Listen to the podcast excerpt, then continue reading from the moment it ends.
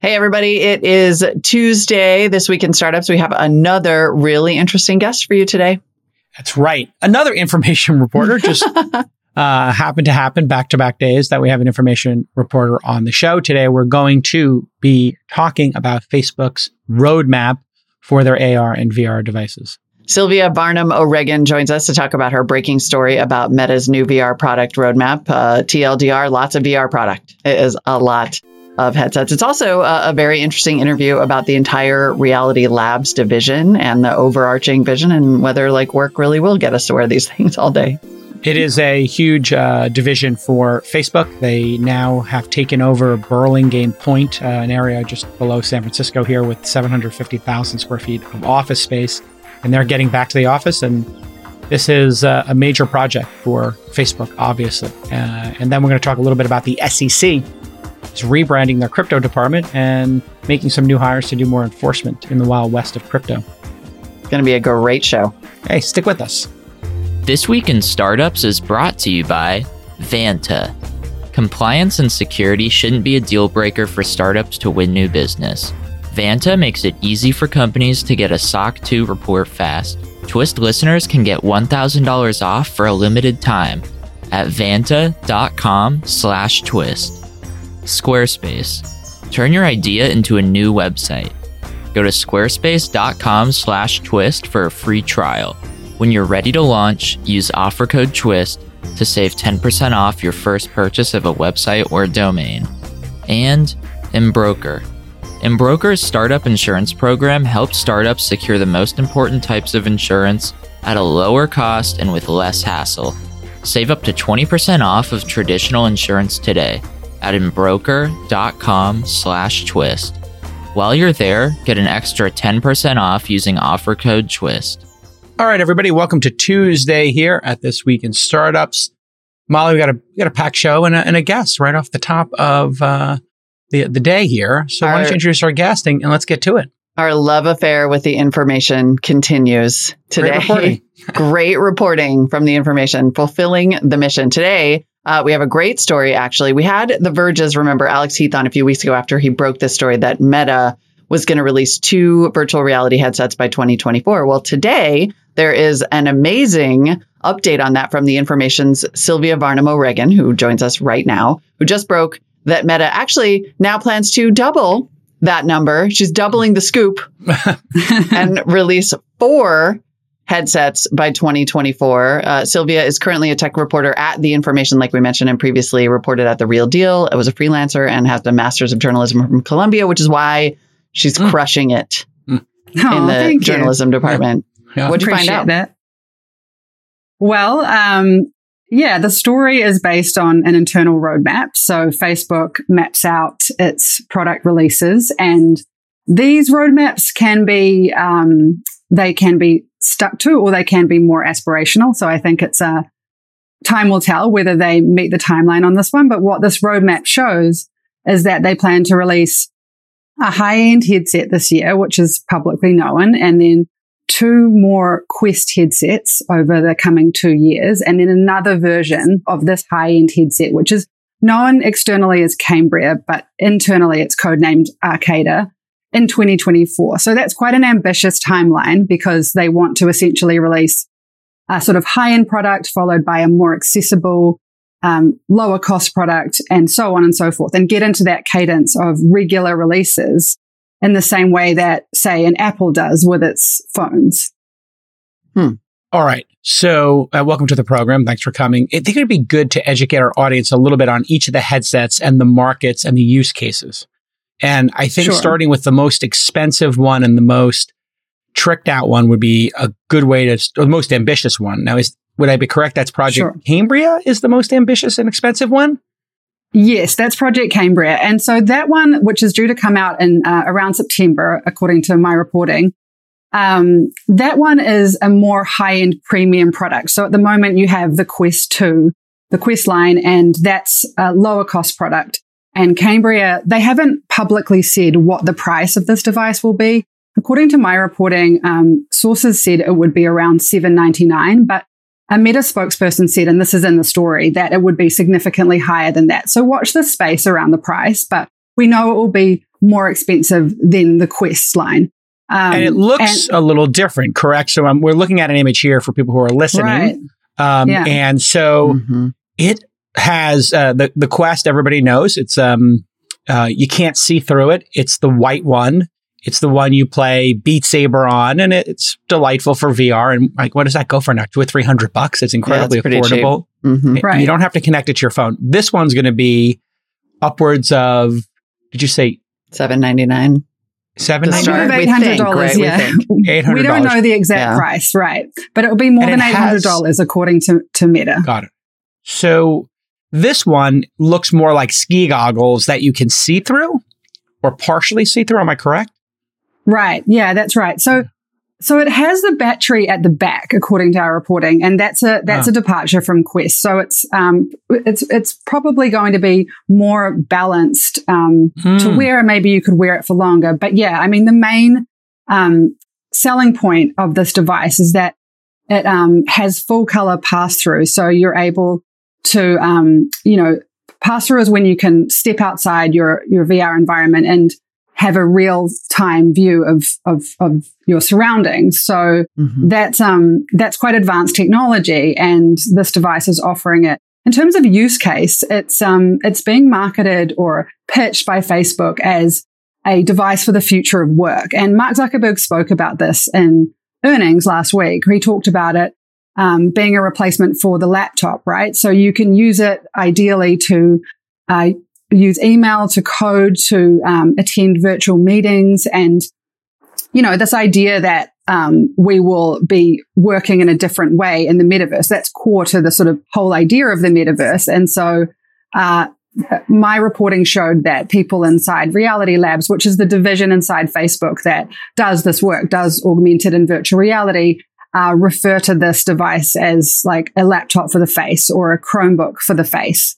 And the right. Chromebook reference is about it being um, sort of a relatively low power device. And, you know, the laptop for the face, the whole idea of it is that it's, it's going to be used for work and could, um, according to Mark Zuckerberg, replace the personal laptop if there's a lot of adoption, which is what they're hoping for. Right. And you should take credit for that scoop, right? That was new in your reporting, this idea of the the kind of the Chromebook for the face. But won't it also didn't you also report that it'll run Meta's own operating system so that it won't necessarily be interoperable with all the existing apps that we use for, I don't know, work?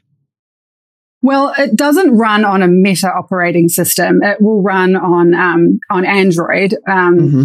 I did some reporting previously about Meta's efforts to build its own operating system. So that's a bit of a segue, but they did have mm-hmm. a team working on building a custom operating system and that project was actually shelved. I'm not sure if they'll pick that mm. back up again or where that is, but most of their devices run on a customized version of Google's Android OS. And that has been something that Facebook has wanted to to move away from, or it wanted to, because it wants to own more of the underlying technologies that power its devices. So, um, but but I think the the question, Molly, about what it will be compatible with, I think is is touched on in the story and is somewhat open ended because we don't know how it will function with, say, certain email providers. And um, I think I think we, we just have to wait and see what, what it can and can't do. But it will certainly be, you'll certainly be able to access workrooms, for example, which mm. is um, Facebook's,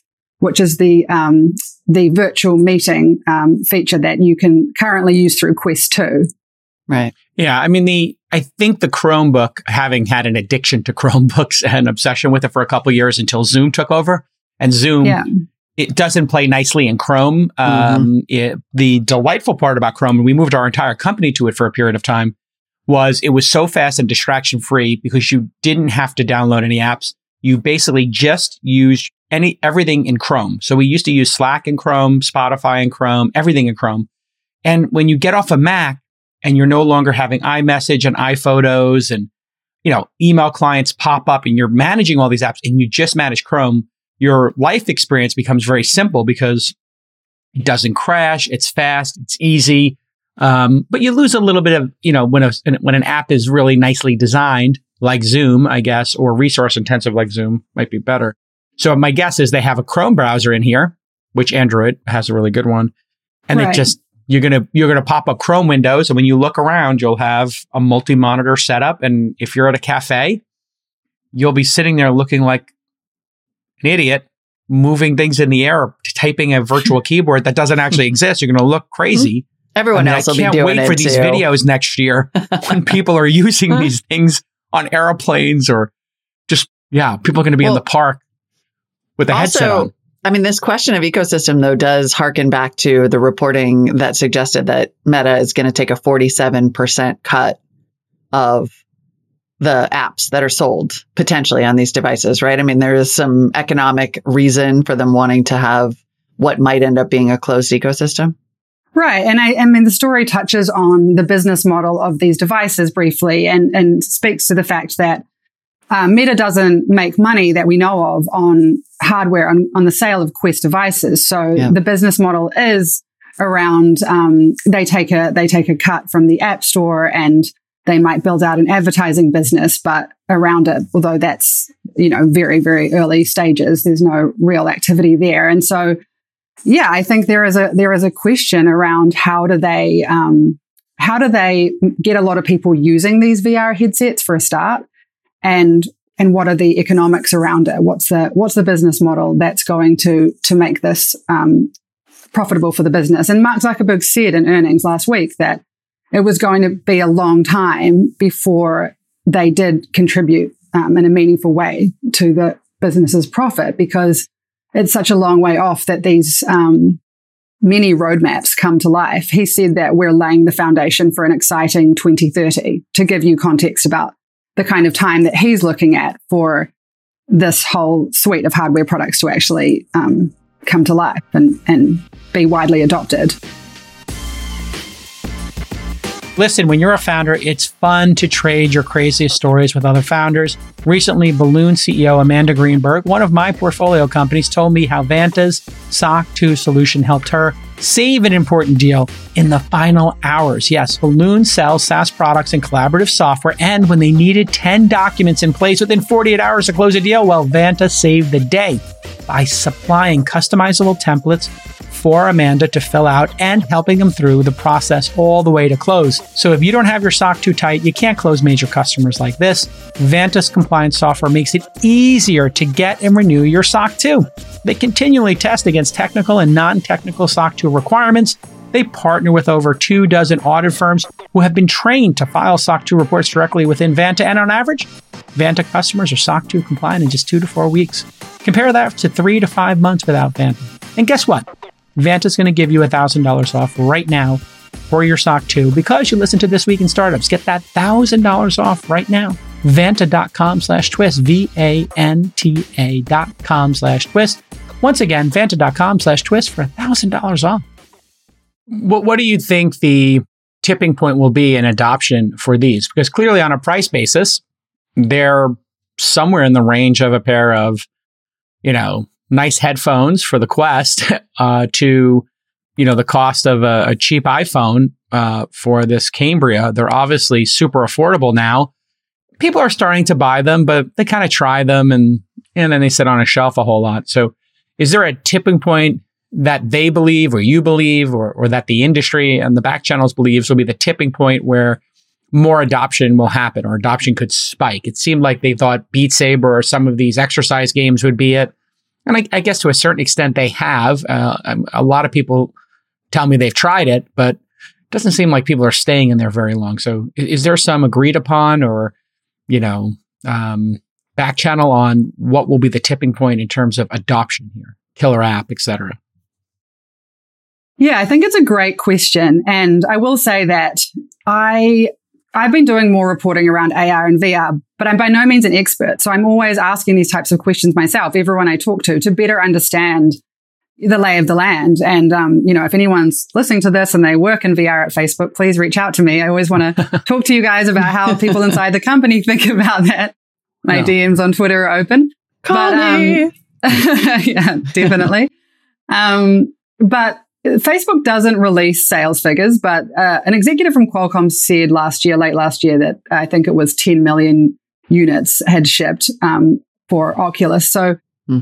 you know, it's there, there was a there was apparently also a spike in interest around uh, in the pandemic, and and you know we're, we're definitely seeing an upward trajectory from from from that those figures, but at the same mm. time, it's still pretty nascent, and I I I do wonder myself what will be that deal breaker or whether there will be one. I think if you look at the roadmap, that can kind of tell you a little bit about this, right? Because they want to um, they want to both innovate but also access a, a wider market. And so by both developing these high end products, which um, allow them to experiment and innovate with the technology and make it more advanced and then releasing these products that are more accessible. It's a, di- it's a hmm. different way of coming at the same goal, which is getting more people engaging with the technology. And so, you know, Quest was priced lower so that more people would, would, um, would buy these devices in the same way that Xboxes um, don't make money for the console because they just want to get more people buying them, but they mm. make money in other ways. So yeah. will an uptick in production and, and, and releasing more of these devices, will that move the needle? You know, I'm sorry yeah. to be one of those people well, that asks a question and, and, answer to a question, but well, no, I mean, um, I think, I think it's, it's not out. even, there's sort of, there's there's sort of two parts of this, right? There's one releasing more devices and and maybe creating that. But there's been a lot of dunking on Zuckerberg for this very boring vision of the metaverse. It's all about work. But it seems to me that that actually that's what we spend the vast majority of our days doing. That is a use case that could be pretty obvious for yeah. uh, both people yeah. and companies. You could see companies maybe wanting to pay for this. You build in a market if you can make it a thing that you would wear all day for work. That might actually be the strike of boring genius or the stroke of boring genius, like Microsoft style. He's been obsessed yeah. with Microsoft since he was a kid. I mean, he he basically modeled his entire career on um, Bill Gates is dropping out of Harvard, starting a company, having control over it, and then copying other people's features and never getting disrupted. That was his always obsession is to never be disrupted like Microsoft was. So it would play that he's always wanted to have a, an enterprise play, right? He had that Facebook for work. I forgot the name of it. I don't know that ever anybody ever really embraced oh, it. Yeah. Uh, and um, you know, the stock competitor. It nobody mm-hmm. really ever. I don't know if that even got released.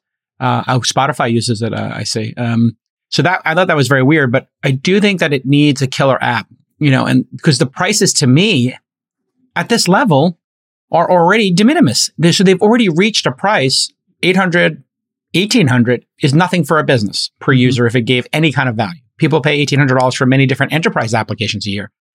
So it's nothing. Um, and then for consumers, two or 300 bucks, 400 bucks for a Quest is also nothing. They pay three, four times as much for their phones or iPads. So they've already reached this level of, uh, they're essentially free to American uh, business customers and free to Amer- most of Americans in terms of like the ability to absorb the cost of it if it provided any value. So what's the use case? I got to think they have uh, some belief that the desktop replacement, you know, where you can pop up your full big, huge desktop. And then I got to think they have a, a Zoom like feature because they keep showing Zuckerberg in meetings or card games or something like that. So I wonder if in business, if they make a really good app, it would be better than doing this Zoom call, you know, would be better, eh, you know, mm-hmm. than going to the office. So maybe the work from home thing becomes wind in their sails and people want to have something between the coffee room experience at work previously and a Zoom call, you know, something a little more fidelity walking around in a virtual office. It seems dystopian to me, I'll be honest. Yeah. Well, I mean, I was going to ask you guys, what do you think about the idea of, of having a VR device replace your personal laptop? Would that, would that be something that appeals to you? I know that I've heard inside Facebook that people are being encouraged to, to take meetings virtually and to u- utilize mm. that technology. But I think mm. there is a bigger question about how much will, will we embrace that shift toward a very different idea of virtual work that goes beyond just what we're doing now, you know, like a, a video call into something more, um, sort of embodied and, um, I would love to intense, be on a plane frankly. and put that headset on and have like six windows and you know, be sitting in my seat, but I'd have, you know, my email open, my Slack open, be able to see everything. And anywhere mm-hmm. I go, my desktop just pops up in front of me. But then I can opaque, you know, if somebody comes up and starts a conversation with me, I make eye contact with them.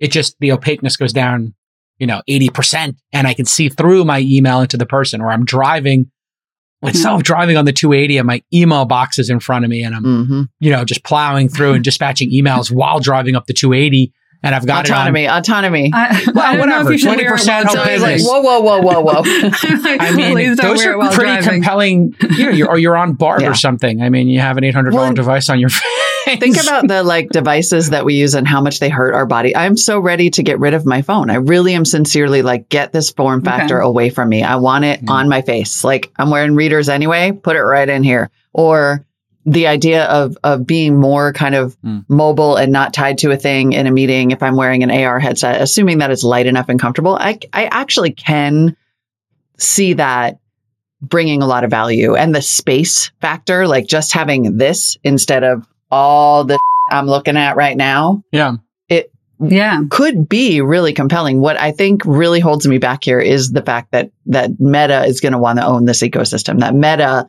is going to be the one potentially on the hook for designing. Like, just we don't need a new killer app. Like, just be open to the killer apps that already exist and let them be on your platform. Yeah. and then we can all get to work. Maybe. Well, the other interesting part is that they're facing more competition, right? I mean, Apple is developing a rival headset. We don't know exactly when it's supposed to come out. The, the information, um, Alex Heath, actually, who you mentioned before, he previously worked at the information and reported a story last year about, about that headset. And I think at the time it was anticipated to come out in 2022, but Bloomberg recently reported that it might be, it might be later. It might be next year.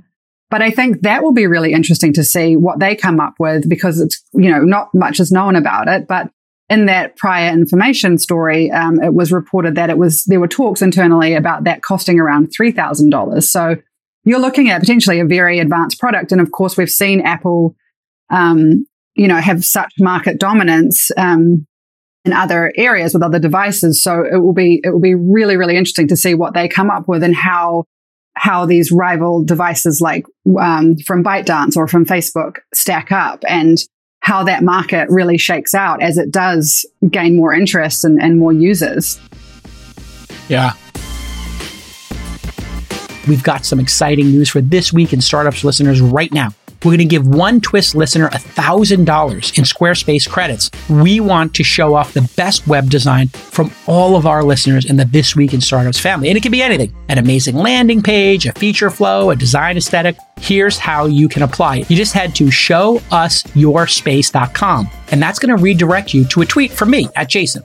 You reply to my tweet with a short video, image, link, GIF, or anything that shows off your space. Then, team and I will feature the best submissions here on This Week in Startups. I'll pick one winner and give them that $1,000 Squarespace gift card. Now, your product doesn't need to be built on Squarespace, but yeah, that's going to help a little bit. We've received so many awesome submissions. Check out this submission by Twitter user Steph Nass called OpenVC. You can find them at openvc.app.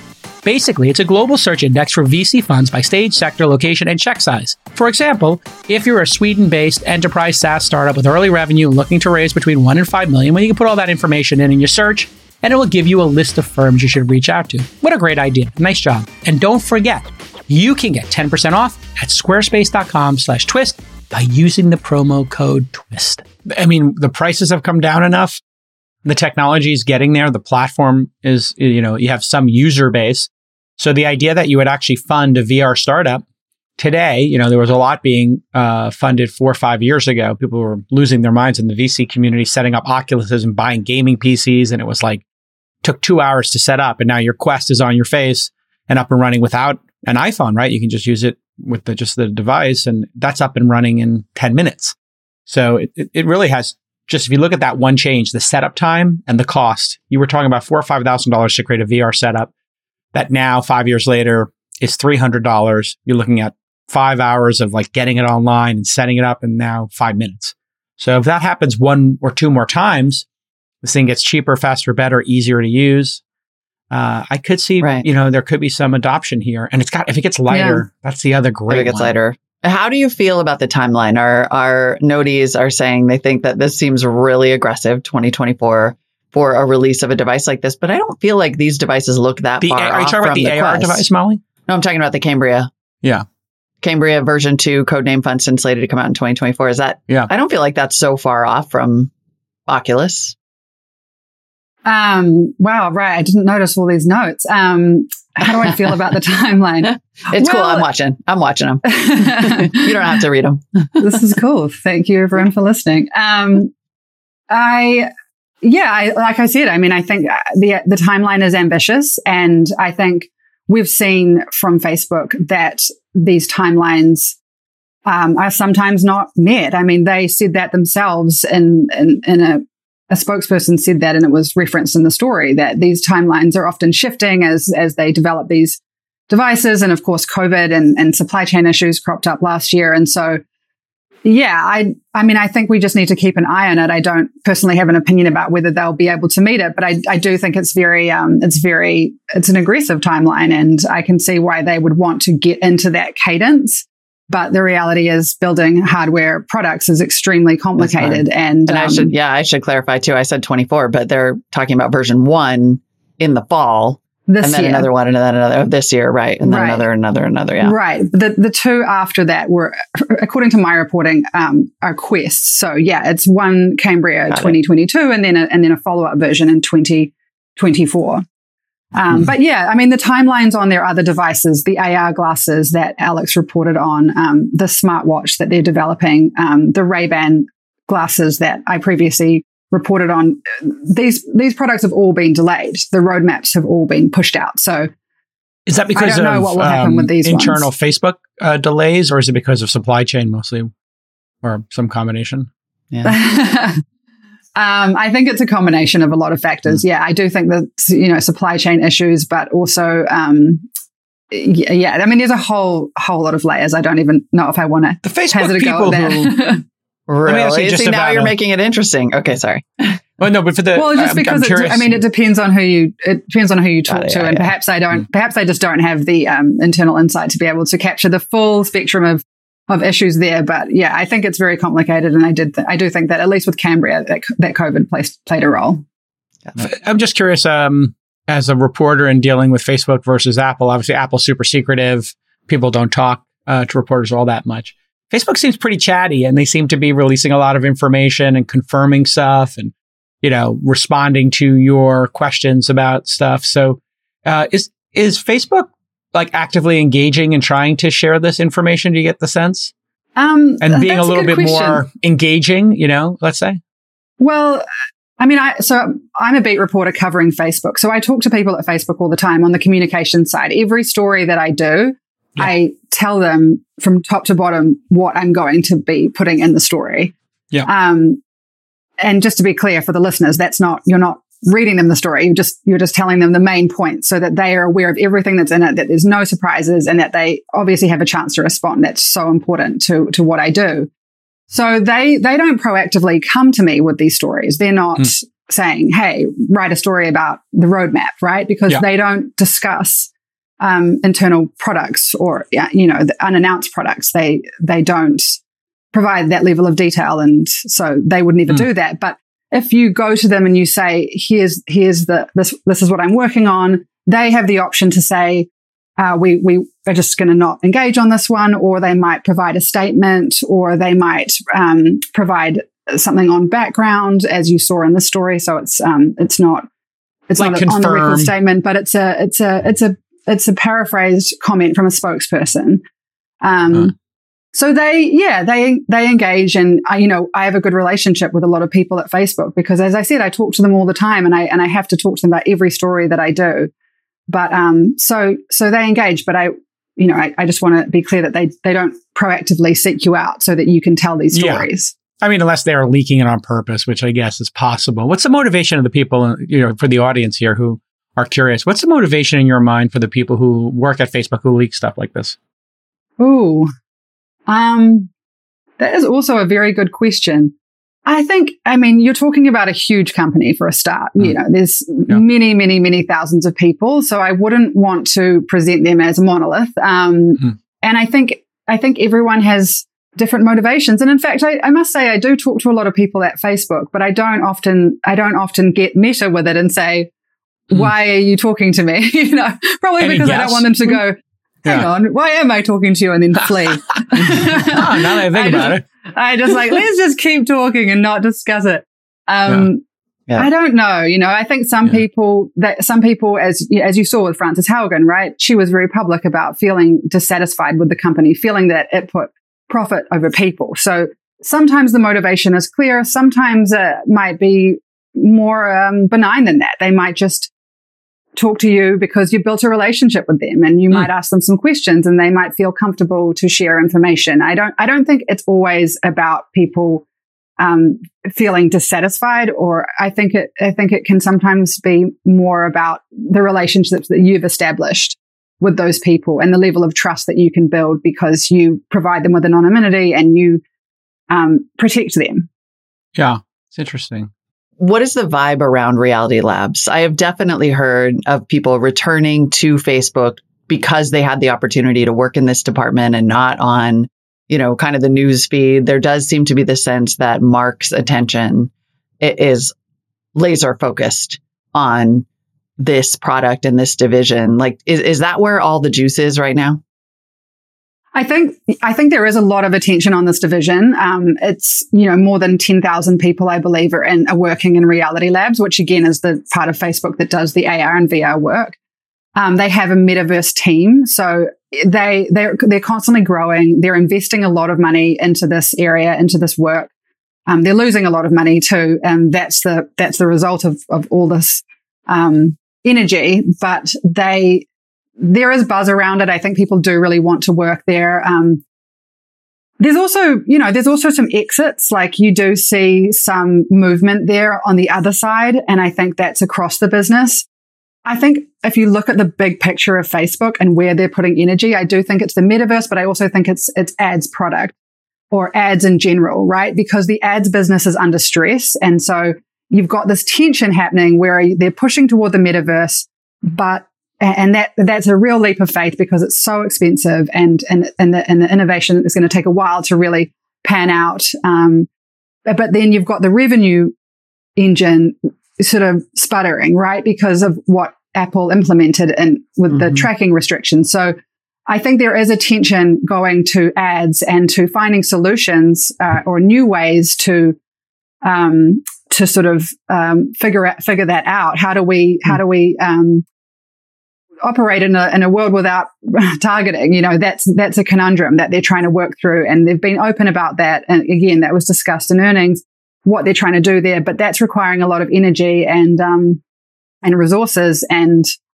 so I, I think those are the two, at least from my reporting, I've been focusing a lot of my attention on ads and on the metaverse because I see yeah. those, I see that as, as the, as the push forward, but also the the the tension or the drag because they need to they need to get growth happening for investors to feel comfortable with the degree of spending on on the metaverse. And we and we saw that right? Like the gro- the revenue growth was still there. It's still a it's still a growing company but it's it's significantly dropped. And that's got to be a worry when you're looking out to a very exciting 2030 what what's happening in between it is amazing how big that campus is. Um, they right below the San Francisco airport. For people who are not familiar, it's a town called Burlingame, and they took over Burlingame Point, which is like right on the bay, uh, and they have you know almost a million square feet. It's like seven hundred fifty thousand square feet of offices. If you just Google Burlingame Point, you'll see it, and it's quite a um, interesting place right off of Coyote Point. There's like a whole area where people go kite surfing and stuff. It's you can see why they're all in on remote work because it's also going to be underwater in like 20 years. Seriously, no. there's like all these projections that are like it's. I mean, real. It's a really real issue for the that campus, like sea oh, level oh, rise. Really? Yeah. Huh, interesting. Yeah. Yeah. It's a it's a major project over there. It's going to be very interesting to see this dogfight. Who do you think is going to win? Apple, Apple, Microsoft, Facebook, Meta, Google, or Meta? Yeah. Well, I'm a journalist, so I'm objective. No opinions over here. Who's got the biggest? Who do, who do people in the industry think have the best chances of succeeding? Like, what's the consensus if they if you had to look at those four major on players? the hardware front? I mean, I think Apple is very formidable. No one's going to dispute that, yeah. right? I mean, they've they've done amazing stuff, and they they own the operating system. They've yeah, I mean, I think Apple's incredible. I, I, don't, I'm not saying that that means that Facebook will fall, but I, I, do think Facebook has a lot of big challenges ahead of it. And it's, um, you know, its DNA is in software. Again, I don't mm. think anyone would dispute that. So it'll be interesting mm. to see. But yeah, the Burlingame campus is kind of an embodiment of the whole metaverse operation, right? Big, new, sprawling, going to house many, many people and, yeah. um, Yeah. It just shows how serious they're taking this. Like they're literally built a second campus. It's almost like they're like, here's our old business, Frank Gehry, beautiful buildings over here in East Palo Alto. And then if you go a little north in Burlingame, like here's the future set of gorgeous buildings and campus. Yeah, And it is really interesting. But I love your point about how they have to keep the core business going, like to fund it long enough for it to Yeah. take off. Yeah. I Yeah, must say, I mean, I, I started covering this beat during COVID last year. So I haven't really had the joy of seeing a lot of the um, campus life around Facebook. So hopefully I can get well, up there. I and- mean, so you just yeah, come never out seen here the and you main stay. campus. All you got to do is come out here and stay at an airport hotel. It's like literally right next to it. It's Pretty and just ride your bicycle around there. You're going to get 20 more contacts because they're all hanging out over there. In fact, I don't know if you saw this, That but sounds great. they were sharing some photos of a store in Burlingame. So Burlingame is this little Tony town with like a Apple store and a Sephora and all that stuff. And I don't know where the store is. I don't know if you you saw this, but uh, they were sharing. Some Facebook people were sharing it on Facebook and Instagram this past week. They have a Burlingame Oculus store Yeah. opening. Oh, really? Do they have any other storefronts? Oculus storefronts? Is that the only one?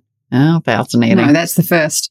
Yeah, and they, they had pictures of like their team over there. They have a uh, uh, a Facebook store or an Oculus store, Burlingame. Trying Hmm. to find a picture of it to share with the audience, but Meta Store. Huh. But yeah, they um they were over there. Um, and I, I don't know if people are I don't know if it's open yet. Hmm.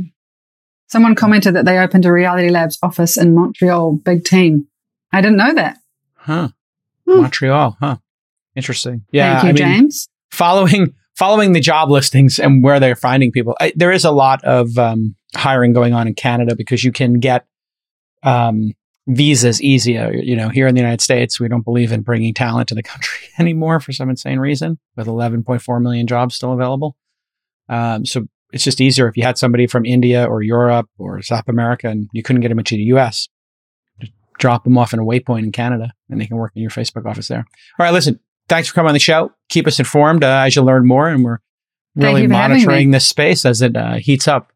And we'll, I think next time we'll be doing this in a in a Facebook uh, in a meta pair Put of the glasses. headset on. Let's try it. Let's Yeah. try it. I don't know this Yeah. name Cambria. What's the- what's the real name going to be? They got to come up with a better name than Cambria. Terrible naming. Well, the uh, there's a theme in the code names that the story touches on, which is California place names: hmm You know, like Central Coast. Cardiff, Yeah. Winston, Stinson. Wait a yeah. second. That was- Did they that was steal that new- from Apple? Wasn't that Apple's thing where like It they was. named the OS Big results like Sur. Big Sur and Monterey. Yosemite? Yep. God, Zuckerberg just doesn't everybody's ideas. He's no, no a- ideas are new. None. Not a single idea is new. No, he He's the worst. literally has never had an original idea in that No. robotic brain of his. No. He just like scans other people and steals their ideas. I'm saying them. that, not yet. you know, he just, I mean, it's like, No, I Literally- because he's such an android. He's like, it's like basically doing employee service for the Bay Area to be like, we're going to name this one Monterey and we're going to name this one, you know, We're Yosemite. just like a Pixar movie. it's yeah, just anyway. like, yeah, everything in the Bay. Sylvia's And like, I'm uncomfortable. I'm a reporter. like, no comment from me. I would like to go now. this is the other side of the fence where we get to have opinions. And we do. We don't to have we just opinions. randomly give our opinions. Great job. We'll talk to you soon. Thanks for coming Thank on the you. podcast. Sylvia. Thanks, Thank guys. you. I'm going to quickly explain one crucial type of insurance that all startups need. It's D&O insurance. You've heard of this before, you might not know what it is. This is directors and officers insurance, and it helps if somebody does something dumb and you get sued. I don't know how to tell you more plainly, or maybe you didn't do something dumb and some dumb person decides to sue you for a dumb reason. I have seen this. I've seen all flavors of it.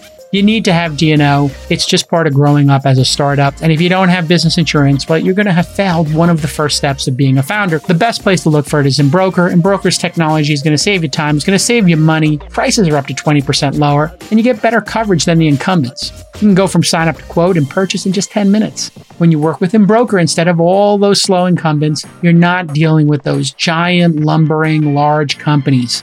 Sign up takes days, not weeks. And the process is transparent. There is no opaque pricing. So to instantly buy custom built insurance for startups, go to embroker.com slash twist. While you're there, you're going to get an extra 10% off by using the code TWIST. Easy to remember this week in startups, T W I S T. Go to embroker, E M B R O K E R dot com slash twist and use that offer code T W I S T.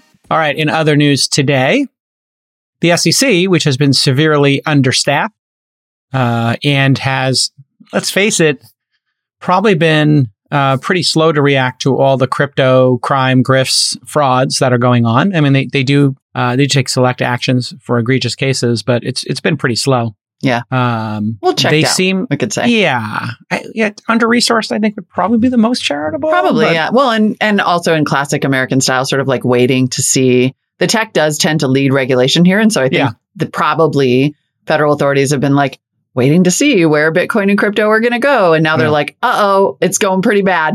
It's going pretty Let's bad. get in the game." and it's going a little too fast. So, what what, what was the announcement here uh, in terms of enforcement from the SEC in the crypto So- space? The SEC has now renamed its cyber unit the SEC Crypto Assets and Cyber Unit, and will be adding 20 new positions. So the unit sits inside the Division of Enforcement. It'll have about 50 employees after all these positions are filled. So uh, tiny. And those will be, I know, I mean, that really to police, I don't know, all the business activity in America. Yeah. You would think Shouldn't that there would be five hundred? be more I- than yeah. I would think it'd be five hundred. But just okay, the just the cyber part. This is just Yeah. the cyber part, which isn't that big a part of American business. So you could see why 30 people is probably plenty. Well, and you, think about it, like they they they literally named it from SEC Cyber Unit, and they put the crypto first. Right. So it, So it kind of big- shows like maybe the cyber crime aspect of this is n- not that big, but crypto is such a huge part of the economy now. It's just such a big footprint in terms of dollars and so much at stake, and so many part so many Americans participating. That is the key. Yeah. The number of Americans participating in this is is you know in the millions to tens of millions now. So SEC uh, Chair Gary Gensler stated in a press release, quote, the SEC will be better equipped to police wrongdoing in the crypto markets while Mhm. continuing to identify disclosure and controls issues with respect to cybersecurity. The main objective is to make sure investors are protected, and all those like retail investors who are in the crypto markets. Uh, it will, quote, focus on investigating securities law violations related to crypto asset offerings, crypto asset exchanges, lending and staking products, decentralized finance, non fungible tokens, NFTs, and stablecoins. Okay. So, you know, this is really becoming acute because now there have been a lot of hacks, as we've seen, Mhm. and the market is coming apart. So, um, we're here now in, you know, the second decade of crypto. And, you know, it's, it's one of these situations where we had that wormhole hack, um, you know, the Solana Ethereum one. That was February. That was 325 million. yeah. The Ronin Axie Infinity one was 540 million. And then you had the Poly Network uh, in August of last year. That was over 600. Um, I think the hacker returned the funds there. It was some Yeah, sort of was white like hat a white thing. hat. It was a Yeah. test. So what, what's interesting here is just reading into this, I think um, the stakes have gotten larger and now the market's coming apart. When the when the market's going up and people are winning, they don't call their local DA and say, I got scammed. They don't call the police and say somebody took my grandma's money and made her they talked her into buying some gold mine in, you know, the West somewhere in California. Well, here we go. This era of, you know, everything goes up, stonks go up, you know, crypto goes up, just buy mm-hmm. stuff and it goes up. That's Rocket, over. rocket, and it's rocket. Yep. yeah. Now it's the opposite. Now it's like, okay, even the great companies, even the great projects, even the ones that are building real tech are going down. And so when you see that happen, that means there's going to be a lot of enforcement and uh, they need more, more help doing it. But here's something that would solve the problem. And you would need to do less enforcement if people were more educated. So the SEC's mission is also to educate I Mhm. think, investors and have them be better at managing uh, and avoiding these scams, managing their money, avoiding the scams. So if you look at their SEC's feed, they do a lot of like educational stuff. And so there's education going on here, and then there's enforcement going on here. Great. Educating in advance, and then you have, uh, you know, on the back end for bad actors um, taking action. There's something in the middle, which is accreditation, uh, and people being able to get certified that they are sophisticated enough to know what they're doing. So if we have 6% of the country or so is an accredited investor, they don't need a lot of protection here. They're sophisticated in the uh, minds of the SEC. They can do what they want with their money, including making bad bets on stupid things Mhm. at high prices. Mhm. because they're sophisticated. Listen, if you made two or three hundred thousand dollars last year and for each of the last two years, yeah. Well, like you can't be dumb and get to that. Um, I mean, it'd be very hard to be dumb and to make two or three hundred thousand dollars. And not saying it's not possible. I'm sure we Right, could right, come right. up with three or four examples off the top of our heads, but it's not probable. Mhm. Um, possible, but not probable. And it's Now not going to be the- repeatable. Yes, you know, Yeah. somebody who is, you know, Yeah. got that much money. Okay, yeah, they get taken at a poker game or, uh, you know, uh, uh, you know, some bad investment. Hopefully, they're, hopefully, they're smart enough to not put their entire net worth into it because they've made money before. Yep. Well, okay, now let's let's go one step down. You know, people who are middle class to upper middle class, they make between fifty, sixty thousand dollars a year and hundred and fifty thousand dollars a year. They should really target that group of people next. Yeah. And they should say, listen, we know you want to play. We know you make enough money that you know you can lose some, but you maybe don't have as much money as those six percent at the top of the hill. We just want you to take this course. You can do it at home. Here's 25 different providers. If you want to do crypto, you want to do private companies, you want to do collectibles, you know, you want to buy Nike shoes, you know, and, and Air Jordans, you want to buy baseball cards. We just want you to understand diversification. We want, want you to understand the history of these things. And uh, we want you to just be a little more savvy. So take this Mhm. course for four hours and uh, take this test and answer these 30 questions. Now they do that. You know, you could have half the country be chopped off from having to have enforcement action taken because they were naive. Mhm. And then we can just keep going down the line because I, I suspect as you go down, the number of people who want to participate also goes down, right? And and also the damage goes down, right? Yeah. Uh, so the the potential for a big hole can go down because Well, then maybe we don't have as much liquid net worth to spend. I sort of feel like related to that too is that the the uh, the rules around what constitutes a security, the rules around what part of this industry need rules are still pretty Mhm. vague. So the Yeah. SE, like there isn't yet, I think, a formal determination of what is a security and when, and Mhm. when isn't it a security. Right. And if that regulatory certainty, like it almost feels like they're moving to enforcement before they have moved to clarity. And if there were that clarity, then the education piece that you're talking about would be a lot easier to accomplish. And instead, you've got simultaneously an executive order being like, hey, you guys should totally figure out what's up with crypto and 20 new people to come in. And so, look, some of this is just old fashioned schemes and frauds. So, like, that part of it isn't even unique to crypto, right? Like, a pump and dump fraud is just fraud. There's nothing special about it.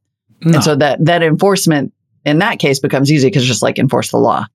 I mean, and people have been doing all those pump and dump things and, you know, uh, all kinds of crime and grift since, you know, uh, Yeah. money existed, right? Money existed. And people were like, hey, how do I steal more? how do I, how do you get that? Okay, let me come up with a clever way to do it. Um, and, you know, there's been this Howey test that's been floating out there. Um, and it was a Supreme Court case for people who don't know. And it was trying to figure out if a transaction, the moving of money from one party to another, qualified as an investment contract. If it's an investment contract, it's considered a security. And that means it's subject to all the disclosures and requirements of the Securities Act of 1933. Uh, and this is the quote from it. Um, an investment contract exists if there is an, and qu- I'm quoting here, investment of money in a common enterprise with a reasonable expectation of profits to be derived from the efforts of others. Efforts of others uh, is the key part there. Mhm. If it wasn't the effort of others, it would be you. So it would be work. Or, you know, and, and you would be doing work for money. That would be the Right. contract. Here it's Right. other people. You're betting on other people to do the work, i.e., you made an angel investment in a company or you bought stock in Netflix. It's pretty clear. People buying these tokens are buying them because they want them to go up in value and that other people are doing work, i.e., building the network.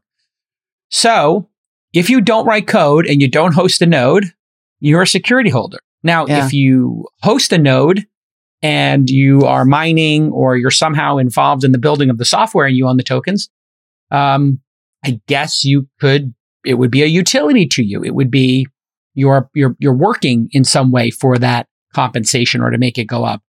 Um, and so that is going to be complicated. It's kind of like stock. You can think of it like stock options for people inside a company. Or They're like working a to get them. They're your comp. bond issuer. Mhm. Yeah. And then here you have this, you know, other group of people. It's pretty straightforward. I just think they haven't run the test enough times on people. Yeah, and I think maybe. people should be able to ask the SEC to run the test for them, pay $10,000, $25,000, some fee, you know, depending on the scale of your project to be certified and to actually just get clarity. Tell me if I'm a security or not. Right. Make it clear. D- Like, don't make me make the decision. Don't make me guess and then get arrested down the road because you one of your 20 Yeah. people got like, you know, hot under the Right. collar. Yeah, I agree. I think you can't it's it's going to be very tricky and you can see that in the response to this move already. It's going to be hmm. very tricky to move to enforcement of rules that you have not totally figured out yet. And you see that, you know, for example, according to the Wall Street Journal, uh apparently the current chief of this unit, the the cyber unit, which used to be the cyber unit, now is this crypto unit, Kristina Littman, uh, announced internally that she plans to leave Hmm. over this potentially. Tom Emmer, uh, a, a congressman from Minnesota, tweeted, I wonder how many taxpayer dollars are being wasted in Gary Gensler's personal crusade against the crypto industry, which I don't know. Great, you're a hodler. Hmm. But it, does point to the fact that there's going to be a backlash against the idea of trying to enforce a thing that you have not clarified yet. Yeah. It's um pretty straightforward here, you know, uh, in terms of what needs to be to happen. The problem is, um, you know, there has to be rules, as you said, like some clarity on the rules. We just have to know what the rules are. Right. Yeah. Now here's the problem. A lot of these projects are innovative and doing things that haven't been done before. And um, they've they have at their central core, you know, some levels of anonymity, uh, anonymity, global footprint, and um, the they're moving so fast that you know maybe uh, adding the friction of the securities market would kill the projects. Yeah. So if you had to know everybody, if you had to KYC everybody, as an example, if you had to file taxes, you know, if you're running a node on some crypto project and now you have to know everybody who's doing a transaction, you have to know who they are, you know, that would slow it down. We, we talked Mhm. yesterday about, you know, Ethereum going down or that, you know, because of the Yuga Labs uh, print. You, you start to add this regulation to infrastructure. So this is what happens. You combine securities with infrastructure. Okay.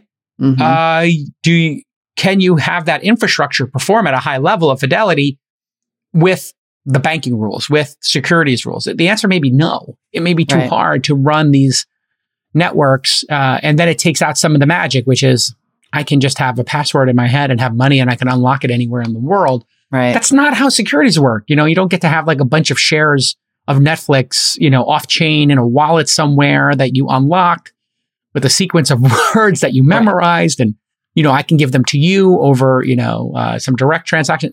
That's not how stocks work. That's, That's not true. how securities work. Maybe that's the thing we're figuring out in real time right now, which is how new Yeah. is this? Does it fit into any existing model or is it Right. so fundamentally new that it needs all new rules? And it might be a little bit of both. I think there I think we need new rules. And it- and Mm. I don't know why I'm so hung up on this because I think like there's value in protecting people from fraud and there's value in protecting people from losing their shirts, but also like you can't enforce rules that don't exist yet. Like I just Yeah, you can actually have some sympathy for crypto projects or where like they want to do the right thing and it's an unclear, uh, you know, what the right thing is here. yeah. But I, you know, I, I would actually give the majority of crypto um, projects the benefit of the doubt and say if the, if it was if there were fees to be paid or there was a bank you could or you know or an accounting firm or a process where you could you know do the requirements and the requirements were clear and you checked a box and you fi- filled out an application and you had a license I think the majority of them would want to do it since they're well funded and they can afford a lawyer to to manage these things. Um, and then if they were under a certain footprint, as I've said a couple times here, you could have certain zones of free experimentation under a hundred million dollars, under ten Mhm. million dollars, and those would be called experiments. And if we said, "Hey, this is the experimental startup rule," and just Yeah. call them startups because that's what they are, the, the experimental tech, you know, startup rule projects under $10 million in funding, there's no rules. you know, you can, Yeah. you know, and anybody who participates in them Lose signs all a you want, bro. Lose all you want. you can, you sign a waiver. Hey, listen, Yeah. I'm going, this is like super speculative. And if we had that, then we could take advantage of that too. We could say, hey, you know, we're investing in this meditation app or this cab company. Nobody knows if it's going to work. You know, you're going to, you can put up to $10,000 in. There's a cap per person and this cap of $10 million or, you know, a $100 million, whatever it is. And okay, you know, you can only have a 100,000 people and the max investment's 10,000. The, the average is a 1,000. Yeah. And we know what the size of the hole is going to be. You know, if this thing craters, it's going to be a thousand per person and a hundred million dollars. That would make the SEC's job so easy. And it would be so easy to explain to Americans. These are called risk assets Mhm. and you can invest in a risk asset, uh, asset. It has to be called a risk asset in the title of the company. You know, Yeah. Uber, comma, risk asset LLC, Totally. whatever. Like we already It's have a, a framework for that. It's not even, we already have a framework for that and we could apply it. All right. We could Right. probably do this all day. Yeah. But uh, we have many other Speaking of shows to record to you for Yeah. you in advance that you will hear later. All right. But that's where we're going to leave it today. Okay. See you soon, everybody. See you soon, everybody. Have a great uh, Tuesday, the worst day. Tu- Tuesday. enjoy, worst Tu- day of the week. en- en- enjoy the climb. If you get past today, then tomorrow it's downhill. So just just make it through today, everybody. What fresh hell is Tuesday? Tuesday. Woo, it's like not the Okay. hum day, it's the climb day. Today's we the, did the it. peak The day. climb day. I really like It's the climb. We got Yeah. the climb day. This is the hardest part of the climb.